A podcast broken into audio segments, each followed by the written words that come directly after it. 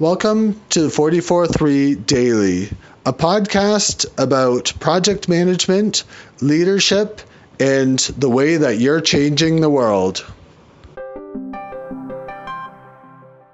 Project weather events. Sometimes in your life, you'll have a weather event. For example, a massive thunderstorm or tornado, or a very big snowstorm. These events can set you back for a day or two. But the thing to remember about these events is that often, even though they seem very significant at the time, after a day or two, everything returns back to what appears to be normal. In the same way, you sometimes have major events that happen in your project that seem like they're going to disrupt everything.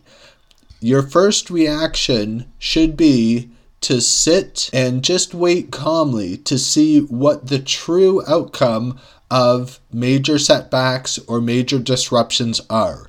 Sometimes they will be huge disruptions which will change everything about your project.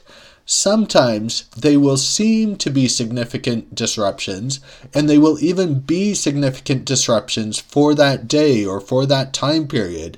But when everything calms down again, it will turn out that nothing has changed as far as the outcomes and the intended impact of the project that you're working on. When there is a major disruption in your project, just like when there's a major snowstorm, the best thing that you can do is take the time to rest and be ready to respond to whatever happens after the snowstorm. Evaluate once the snowstorm is complete, don't make any changes to your long term plans while the snowstorm is still going because you don't know what the results will be at the end of the disruption. When you have a project that has a major disruption, stop, rest, be patient, and plan once the disruption is complete. Thanks for listening today.